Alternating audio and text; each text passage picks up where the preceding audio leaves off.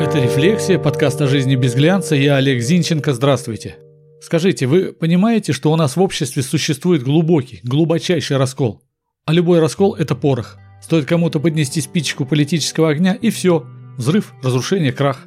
Последствия предсказать невозможно. Почему наша страна еще не закипела? Загадка. Поясню свою позицию. 8 декабря Всероссийский центр изучения общественного мнения в ЦИОМ опубликовал результаты ответа на два вопроса. Первый. В разные времена в обществе есть свои герои. Кого из известных личностей вы могли бы назвать героями советской эпохи? Опрашиваемые могли давать до пяти ответов. Я выделил первые шесть. Гагарин, Жуков, Сталин, Брежнев, Королев, Ленин. И если присутствие Гагарина и Королева объясняется широким празднованием 60-летия полета в космос первого человека, на слуху их имена, Жуков, потому что праздновалось 125-летие со дня рождения маршала, то присутствие среди героев Сталина и Брежнева – большая странность. Второй вопрос от ВЦИОМа.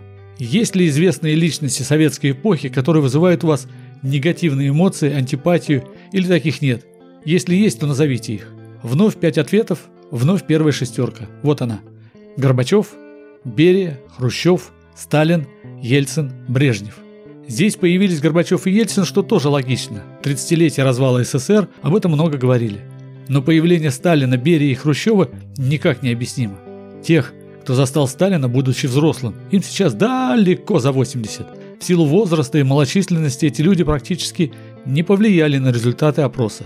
Судя по опубликованным таблицам, основную погоду, как в плане внесения имен в героический список, так и в негативный, сыграли ответы тех, кому от 18 до 59 лет. То есть очень малая часть из них пожила при Брежневе, чуть больше тех, кто жил при Горбачеве и Ельцине. И уж точно большинство из них даже отдаленно не подвергались преследованиям и репрессиям. Так почему же в двух списках есть Сталин и Брежнев? Леонид Ильич, скорее всего, попал просто потому, что опрашиваемые никого другого вспомнить не смогли. Но согласитесь, что такого сделал Брежнев, от чего кровь холодеет? Или что такого героического он совершил? Солженицына выслал, в Афганистан войска ввел, Сахарова в ссылку отправил, Олимпиаду провел. Неоднозначная фигура, но не настолько, чтобы вызывать противоречия. А вот Сталин – это да. Голоса за вождя народов разделились практически поровну. И вот это-то и тревожит. Основная масса людей совсем не читали научных исследований про Сталина. Уверен, они и документальные книги не читали. Для них Сталин – это образ, сваренный на телевизионной мыловарне, а от того достойный почитания. Да-да, мы живем в эпоху публичной популярности, которая никакого отношения к реальным делам не имеет. Главное, как ты представлен в интернет-пространстве, кто ты на медиаполе. Я периодически делаю эпизоды про Сталина и крайне удивлен реакцией тех, кто меня моложе. В основном они негативно относятся к моим воззрениям. А воззрения мои таковы, если кто не слушал еще эти эпизоды. Сталин – величайший фальсификатор в истории нашей страны. Он, как бывший студент духовной семинарии, четко понимал, чего не хватает разрушенному революции обществу. Обществу нужен новый бог. Им стал тот, кто вовремя умер. еще один злодей – Ленин. Но на пути стоял совсем не его сторонник, хотя и не меньший кровопийца Троцкий. Ради политических дивидендов Сталин уничтожил и Троцкого, и его сторонников, а заодно перелопатил всю историю страны. То, в чем мы сейчас сидим, это сталинско-большевистский суррогат, опираясь на который мы пытаемся построить новую страну. А не получается. И не получится. Ведь мы, мечтая о лучшем, ждем жесткой руки. Это Сталин. Нам плевать на кровь невинных жертв. Это опять Сталин.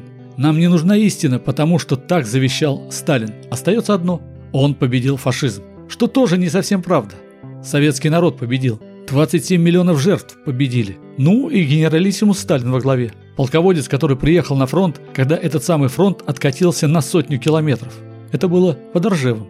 Я представляю, какие аргументы приведут сторонники Сталина, развенчивая мою позицию.